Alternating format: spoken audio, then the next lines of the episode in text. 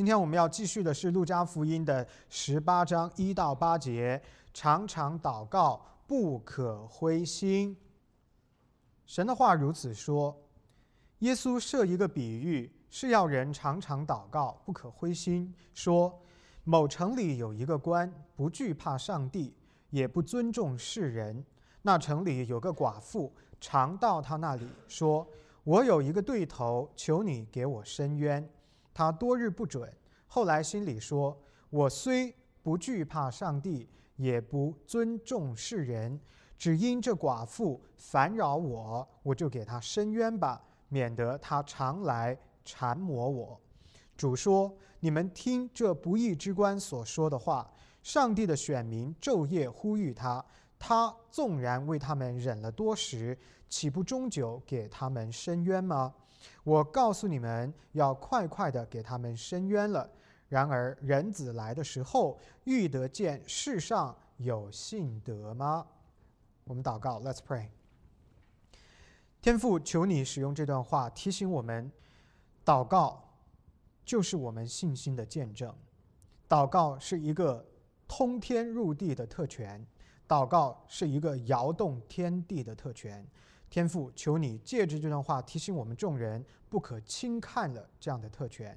主啊，在你的国度再来之前，终极完成之前，祷告就是支撑我们的秘诀。愿这个教会的弟兄姊妹，因着今天的经文，你自己的话语，得属灵的提醒，成为一个常常祷告、不灰心丧胆的人。感谢天父垂听我们这样的祷告，奉主耶稣基督得胜的圣名，阿门。在两周前的经文当中，主耶稣基督教导我们关于他国度的三个特性。第一，主耶稣基督神国度的君王，借着他的降生带来了天国的降临。然而，神的国要在主耶稣基督第二次降临的时候才能够终极的。完成，因此呢，神的国虽然已经来到了，但是还没有完全完成。第二，当主耶稣基督再来的时候，他将要带给世界历时的审判。没有人确切的知道他再来的日子是哪一天，但是圣经呢，却清楚的启示我们，主耶稣的再来以及由此而带来的神国的终极彰显，会出乎意料的。在我们意想不到的时候发生，因此呢，神国度的终极实现具有即刻、即时和突然的属性。第三，当主耶稣基督再次降临的时候，神的国终极降临，那么人类的历史就到达了终点，而这个罪恶的世界将被新天新地所更新。到那一日，一切信从主耶稣基督的人。必要得拯救，而一切不信的人呢，必被审判。因此，当神的国度终极降临的时候，人类将最终彻底的被分门别类。用一句话来概括，主耶稣的教导呢，是有关现在的，也是有关将来的。他告诉我们要有耐心等候那一天的到来，也告诉我们在神儿子的荣耀完全显现的日子到来之前，我们必须要经历一段苦难相伴的时期。他还告诉我们，生命的盼望已经在耶稣基督的死里边赐给我们了，但是救赎大功还没有终极的完成。在此之前，主耶稣鼓励我们。不要绝望，不要丧胆，而要耐心的等候他的再来。那么今天的经文仍然是以神的国度必会在不久的将来终极实现为背景而阐述的。经文讲述了一个寡妇和一个不幸的法官之间的故事。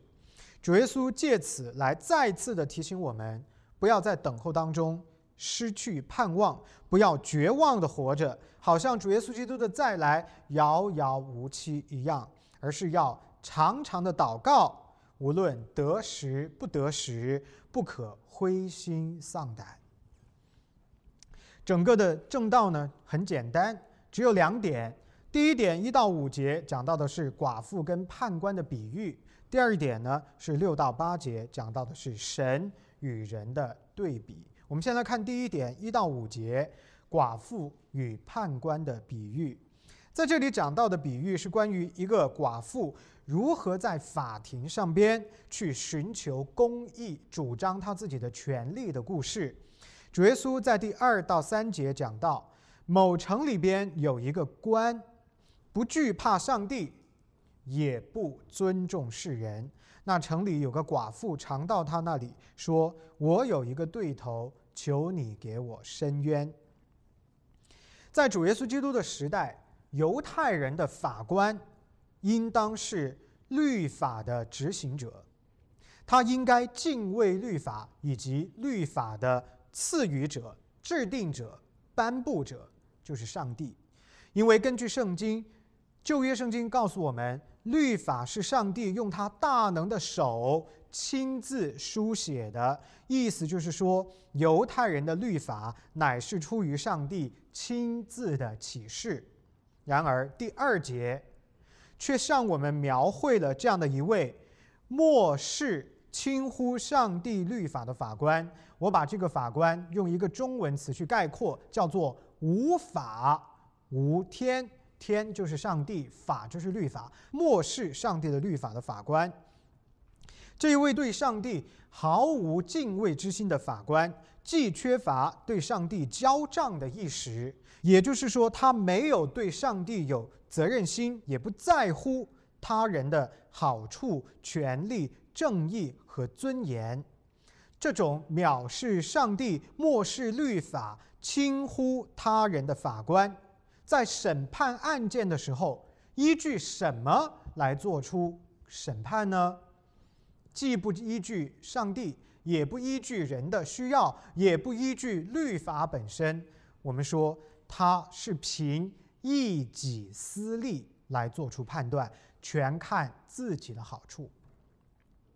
故事当中讲到，有一位寡妇为了主张自己的权利，连续的去拜访这一位无法无天的法官。从犹太人的历史来看，什么是寡妇呢？寡妇是当时犹太社会最为底层。最为边缘的三种人群之一，跟穷人还有孤儿放在一起，加上寡妇这三类人是社会最底层的人，他们往往是需要来自富人或者是所谓的权贵阶层的庇护，然而他们却不时的遭受到这一些来自上流阶层的恶意的对待。从犹太社会的角度来看。一个没有丈夫，或者是家族当中其他男性亲属的寡妇，既失去了家族男性所能够提供给他的社会性的保障，来保护他们的合法权益，又没有任何社会资源可以与当时的法庭平等的对话，他们是一个弱势的群体，无法平等的对话。除了旧约的律法赋予给寡妇们的合法的权利之外，当时的寡妇是没有任何的社会地位可言的。那么，从律法的角度来看，根据第三节的后半段，这里说到，寡妇说：“我有一个对头，求你给我伸冤。”这句话表明什么呢？这个寡妇仅仅是要求。律法所提供的保护，而并非是要利用律法对一个欺负他的人进行打击报复。换换句话说，寡妇对法官提出的要求乃是一个正当的要求，他不是在去打击报复别人，而是是说他有正当合法的权利。但是却有人在干预他的正当的权利，他需要法官做一个判断，让他可以按照旧约的律法获得上帝所赋予给他的正当的权利。那么旧约的律法对于孤儿寡妇伸张正义有特别的规定，在以赛亚书一章十七节那个地方。对寡妇的法律权利做出了保障。他是这样子说的：“他说，学习行善，寻求公平，解救受欺压的，给孤儿伸冤，为寡妇辩屈。如果一个法官是公平且公义的，那么他在对待穷苦人、无助的人、缺乏的人的案件的时候，与这个法官在对待那些更有权势的人的案件的时候，所持有的那个态度应该是同样的，不应该因为他的社会阶层而有差别，应该同等的一丝不苟。因为上帝应许要特别的恩待穷人、孤儿以及寡妇，这样的应许是这些底层的人士在极度困难当中唯一的盼望。而这一个应许呢，往往是要透过公义和正直的法官来得以保障和实现的。然而，主耶稣基督比喻当中的这个法官，却不是这样的一个法官，是一个无法无天的法官，既不尊重上帝，也不尊重世人。他对正义毫不在乎，只在乎如何赚取经济利益。他不敬畏上帝，也不敬重上帝的律法。在他裁判公平的时候，他是完全将上帝抹去。这样的一个人呢，我们说他是一个不折不扣的、根本就不合格的法官，是一个无法无天的狂妄的人、自私的人。我们怎么能够期待，在这样的一个法官的手中，这个寡妇能够得到神公平的审判呢？我们怎么能够期待神对寡妇这样的一个应许跟看顾，能够透过这样的一个人？而实现呢？很明显，主耶稣故事当中的这个寡妇，纵然她所申诉的合乎上帝给她的承诺，也就是合乎上帝的律法，也没有任何的资源使其赢得法官的支持。也就是说，因为她的社会地位过低，她没有任何的优势可以跟这个法官平等的对话，使得这个法官可以。支持他的合法的权利，请大家接着往下看四到五节，接着说，这个法官多日不准，不答应他的要求，后来心里说：“我虽不惧怕上帝，也不尊重世人，只因这寡妇烦扰我，我就给他伸冤吧，免得他常来缠磨我。”你看到这个地方说他多日不准，说明了这个无法无天的法官不愿意按照圣经的要求赋予寡妇合法的权益。然而，一些日子过后，他突然改变了心意，啊，做出了让步，答应了这个寡妇的要求，因为他心里想，如果这样做了，就可以避免这个寡妇来缠磨他。各位，什么原因使得这一位不义的法官改变了心意呢？他所在意的究竟是什么呢？尽管这个法官可能会认为这个寡妇求而不得，时间久了之后呢，会损毁他的名誉，好像呢，他是为了要保全自己的名声，不得不最终妥协让步。然而第二节。经文告诉我们，这个人没有敬畏上帝的心，他的心中也没有对律法的尊重，对于公众的舆论，他也是毫不在乎的。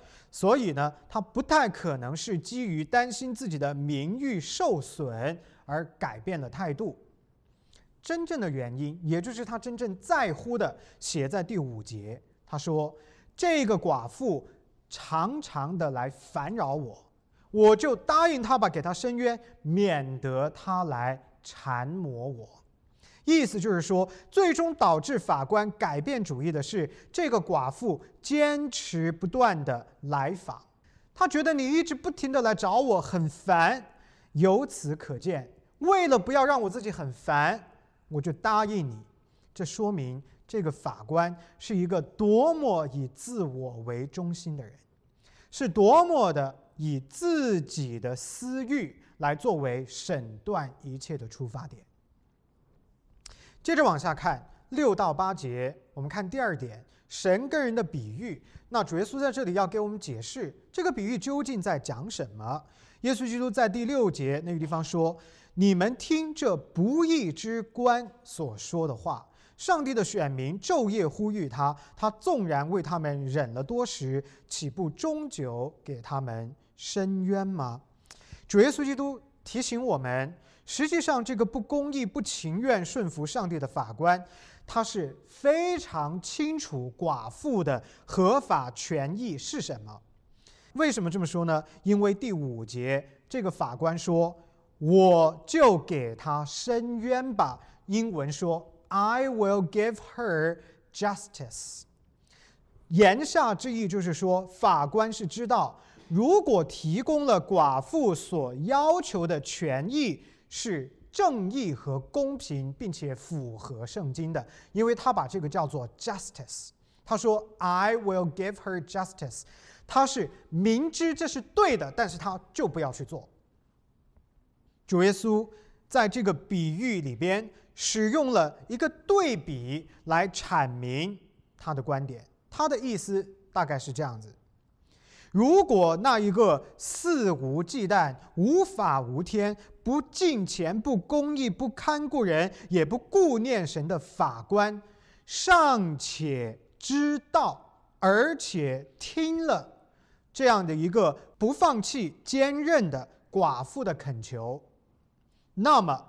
我们在天上的父，就是那一位绝对公义、绝对慈爱的上帝，岂不更加垂听他子民的呼求吗？大家听懂这意思？这是一个对比，言下之意就是告诉我们，法官明知这件事是对的，故意不给，但却因为寡妇的坚持而改变了他自己的心意。这样一个无法无天的人，最后都做了一个正确的事，更何况我们的天父是何等怜悯、慈爱、公义的上帝，他难道不更加的垂听我们的祷告吗？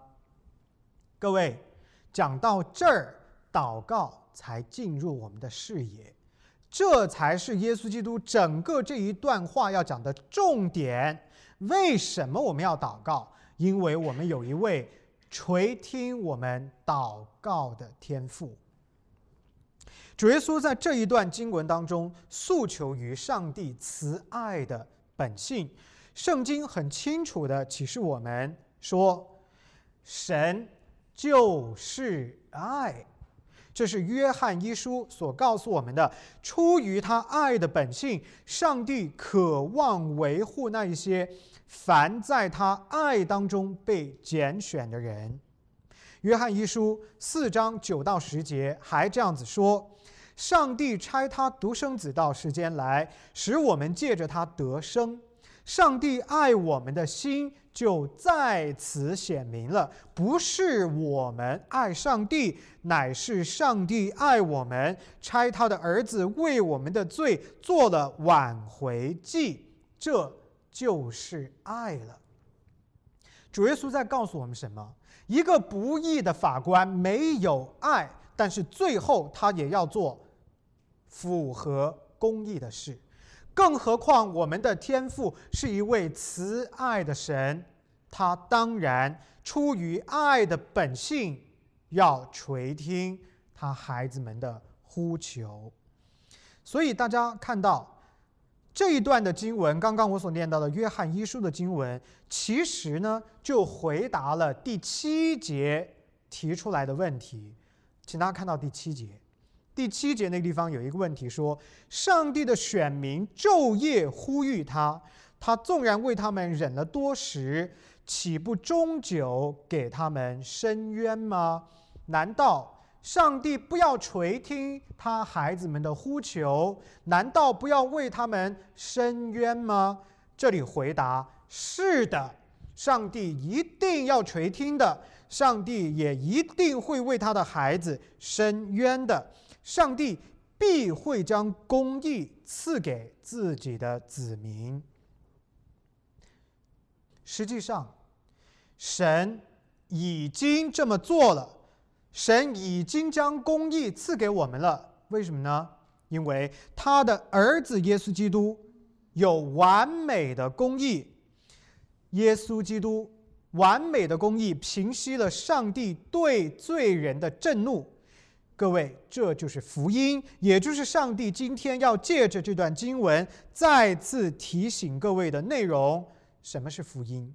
上帝已经差遣了他的儿子耶稣基督，这一位无罪的、永远享有完美的公义、无故的公平和无条件的爱，以及绝对权柄的救赎主，在你我罪人的身份和地位当中为我们死了，使我们不再活在上帝的震怒之下，不再活在罪恶。和悲凉之中，不再受制于死亡的权势与毒钩。透过主耶稣基督全然牺牲的爱与交换性的死亡，我们所亏欠上帝的，已经以耶稣基督无价的生命为代价得以偿清了。就是我们刚刚唱到的：“He paid the ransom once for all。”并且呢，将永恒的生命赐给了我们，使我们重回天父之家，得享上帝儿女的名分。所以，各位弟兄姊妹，这是福音，提醒我们在什么地方，上帝一定垂听我们的祷告，一定不亏待他自己的子民，一定为他自己的孩子伸冤报应，他必顾念自己的儿女。他已经将完美的公义在耶稣基督的里边赐给我们了。紧接着，第七节问了第二个问题。第七节说：“他岂不终究给他们伸冤吗？”中文的这个翻译看起来不是那么的清楚。这句话的意思其实就是问。如果上帝要为自己的儿女伸冤，那么会什么时候发生呢？如果上帝眷顾他自己的孩子，那么这样的一天会拖很久吗？这个问题啊，其实是在回应我们两周前讲到的经文，就是关于基督什么时候再来的问题。既然主耶稣基督会再来，那么为什么他迟迟不来呢？因为他一天不来，一天就不能够得他的公平与公义。为什么耶稣基督这么慢呢？为什么上帝要我们在痛苦中等候这么久呢？很多人说，上帝是耽搁了、单言了。整体来说。主耶稣基督在我们许多人的眼中看起来似乎是单言了，但其实乃是神借着传扬福音，要耐心的招聚、拯救一切属乎他的子民。彼得后书三章九节教导我们一句非常重要的话，说：“主所应许的尚未成就，有人以为他是单言。”其实不是单言，乃是宽容你们，不愿一人沉沦，乃愿人人都悔改。所以，透过这段经文，我们来看第七节的这个问题，它的答案就非常清楚了。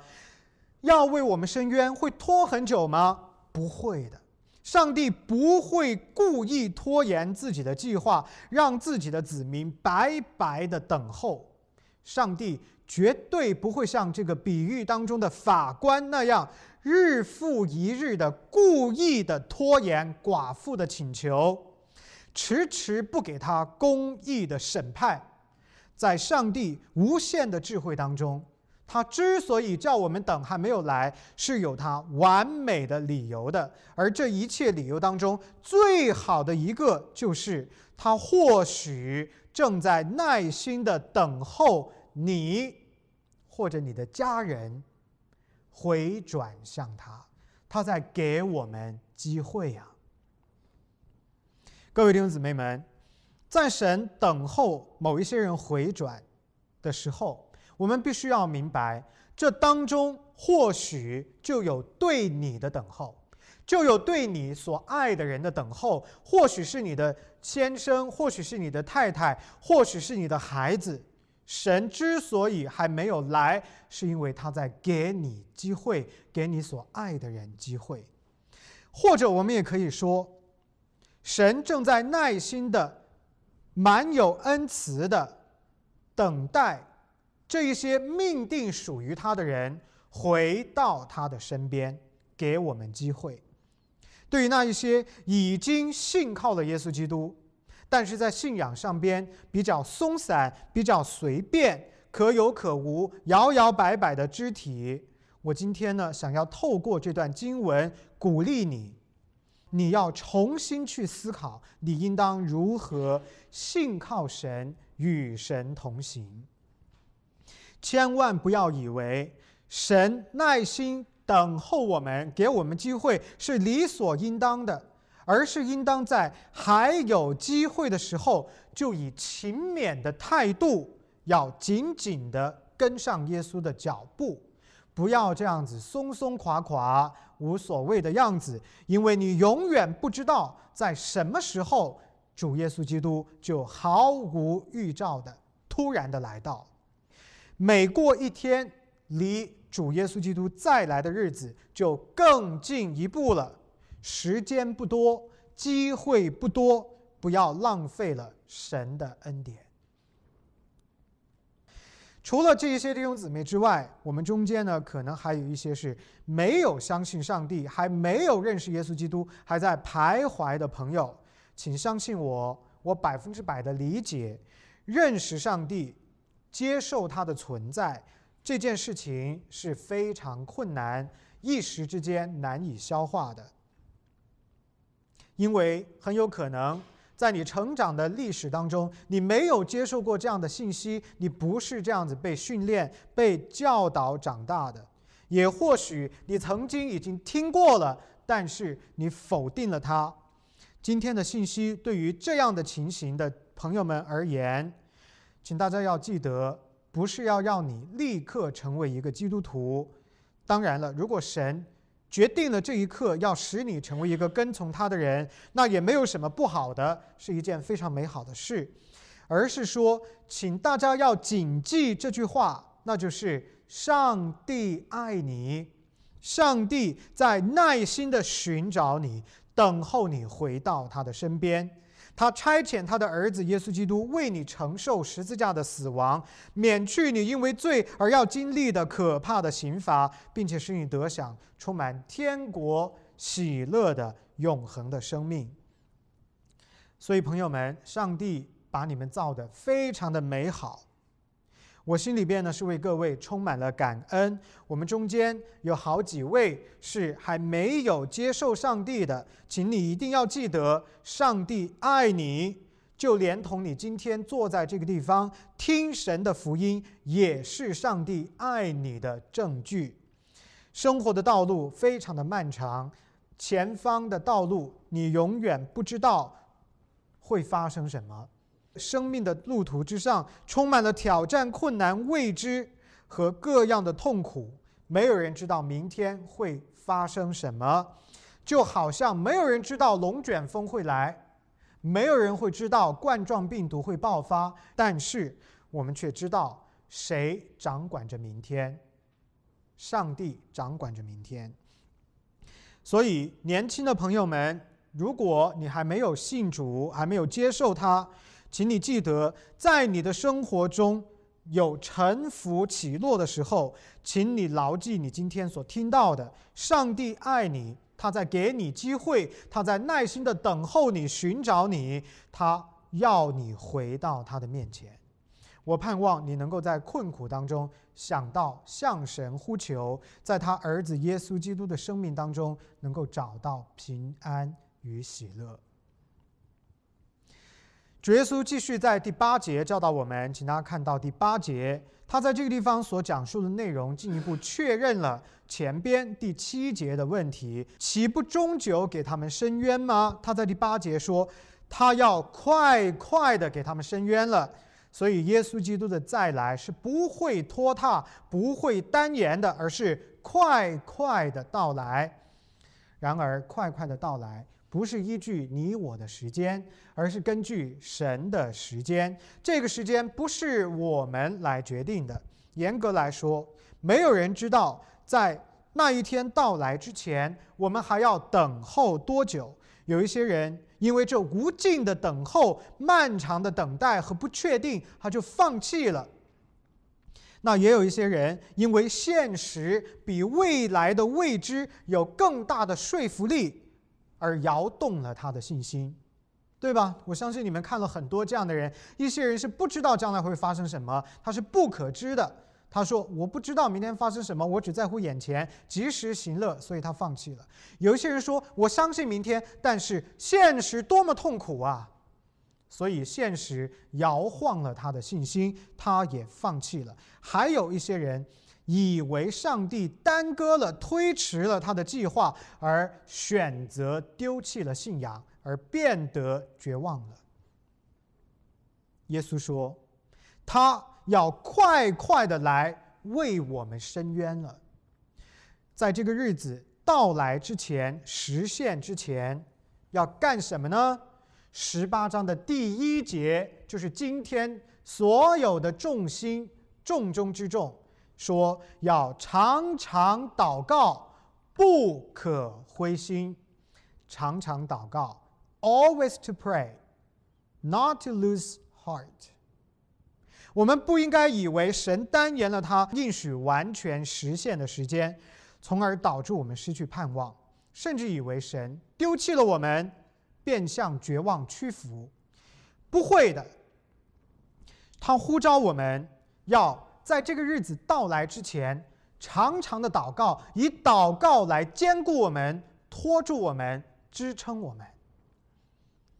有许多人或许如同主耶稣基督比喻里边的寡妇一样，反复的问同样的问题：为什么我们跟从了耶稣基督，却仍要经历苦难？为什么我已经这么相信了，还是有不同的麻烦会找上门来？为什么神不把这些坏人坏事从我的生命当中直接拿掉？拿掉多好！多年前，我在服侍教会的过程当中，遭遇到这个教会的弟兄姊妹肆意恶意的诋毁我的声誉。完全对我的批评指责不是事实，横加不实的指控，将各种各样的罪名加在我的头上。我呢，一边流泪，一边问上帝：“主啊，主啊，为什么这些事情要临到我？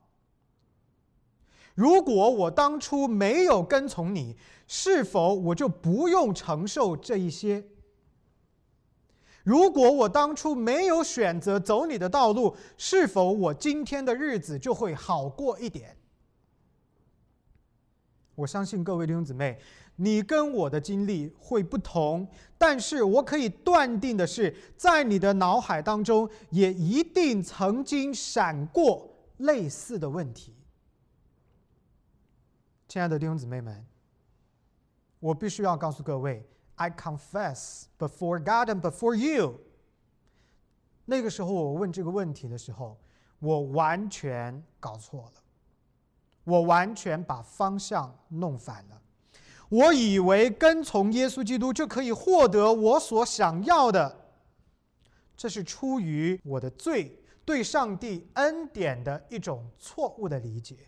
我以为跟从了耶稣基督就可以过一个没有苦难的生活。这是出于我的罪，对于什么是上帝的爱错误的理解。实际上，正确的理解是什么呢？主耶稣基督已经多次的教导他的门徒：如果一个人对上帝保有忠心，他就将不可避免的遭遇到世界对他的逼迫，他会不可避免的遭遇到不公正的对待，他。不可避免的要承受来自坏人的逼迫、指控跟毁谤。然而，当基督徒成为不公义毁谤的受害者的时候，如果他向神哭求，祷告给神，神承诺了，必为他自己的孩子伸冤报屈。主耶稣基督要告诉在座的各位弟兄姊妹，在你经历各样不公正对待的时候，耶稣基督告诉你：“我的公义已经在路上了，必速速到来。”换句话说，从某种意义上来讲，并非只有喜乐平安才标的我们是基督的门徒。苦难折磨同样标明我们的身份是属于耶稣基督，因为我们参与在他钉十字架的苦难当中。在主耶稣基督到来之前，我们所经历到的一切的痛苦跟折磨，反倒显明了神对我们的爱。在主耶稣基督到来之前，我们所经历的苦难，把我们指向耶稣基督以及他的再来。这是我们幕后唯一的指望，并且培养我们以忍耐、平静的心去等候上帝的儿子主耶稣基督再次荣耀降临。So the answer is pretty clear. We want to wait for the second coming of Jesus with patience, with the heavenly peace. But how can we do that？ 我们怎么样才能够做得到呢？怎么样才可以在耶稣基督再来之前不绝望，而以信心跟耐心等候呢？主耶稣基督给到了我们回答，在第一节就是答案。他说：“常常祷告，无论得时不得时，不可灰心。” Therefore, in verse 1, that's the central message that Jesus gave to you, to me today. How can we wait for his second coming in peace and faith? By prayer, through prayers, constantly praying to God in season, out of season, not to lose heart. So that's a secret Prayer is the thing to sustain us with patience and faith, waiting for Jesus' second coming. Therefore, prayer is our life. 基督徒的生活，生活的方式就是一个祷告的生活的方式。祷告乃是你我生活的中心。各位弟兄姊妹们， 当一个基督徒跪下去的时候，他才真正变得大而有力，因为他身后有一位最有力的、最强大的、最有权柄的神。一个基督徒最强大的时刻，莫过于他跪在上帝的面前的时候，莫过于他诉求于神话语的时刻。各位弟兄姊妹们，我给你们的问题是：你是一个祷告的基督徒吗？你常常祷告吗？你是否只为自己祷告？你也为别人祷告吗？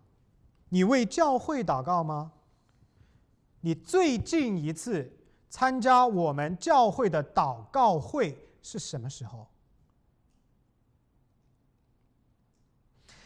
？So, friends. What I'm trying to get to is pretty clear。在我们等候主耶稣基督降临的时候，上帝乃是借着祷告来托住我们。祷告是一个摇动天地的权柄，是基督徒所有的 privilege 里边最为重要的一个。That's the number one privilege of being a Christian. That's to pray. You can talk to the creator of heaven and earth。这也是基督徒如何在神的国完全降临之前保持信心的奥秘和诀窍。I want to encourage you. Don't take your prayer life lightly. And please come to the church's prayer meeting. This is the center of your life。过去各位如果不理解、不明白、不懂得主耶稣基督的教导，always to pray, in season out of season, not to lose heart. It is okay. Come to the Lord, ask for His forgiveness. You will be forgiven. But take another step forward. Start from today to become a prayerful Christian. Join the church's prayer meeting. Pray for one another, not just to yourself. Pray for the ones you love and pray for those who you hate. That's a life. That's the lifestyle before the second coming of Jesus. That's the secret to sustain you to walk with the Lord by faith. Let's move on. 最后，在教导的结尾，主耶稣基督问了 一个问题，他说：“然而人子来的时候，欲得见世上有信德吗？”各位，中文这句话看起来有一点模糊。如果你看英文版，是很清楚的。他说：“Nevertheless, when the Son of Man comes, will he find faith on earth？” 什么意思呢？当主第二次来的时候，地上有人真的是信他的吗？这也是一个良心的拷问。当然，这不是说到了主耶稣基督再来的时候，地上一个有信心的人都找不到。当然不是这个意思。然而，主耶稣的确暗示我们，他将会在一个不再信从他的时代突然就来到。各位弟兄姊妹们。一些历史学家、神学家们指出，纵观整个教会的历史，就教会本身的生命力而言，你我所生活的这个时代是教会历史当中最为低潮、最为黑暗、最为困难的时代之一。因为我们的时代不再是一个以对神的信心作为记号的时代，我们的时代是反过来的。我们的时代以信上帝为耻，以不信上帝为荣。如果是这样的话，主耶稣基督故事里的寡妇以及他的坚持不懈，反倒成为了信心的明证。各位弟兄姊妹们。主耶稣呼召我们在等候他再来的时候，要像这个寡妇一样，Never lose heart, don't give up, don't give up，要坚守、坚持这样的一份信心。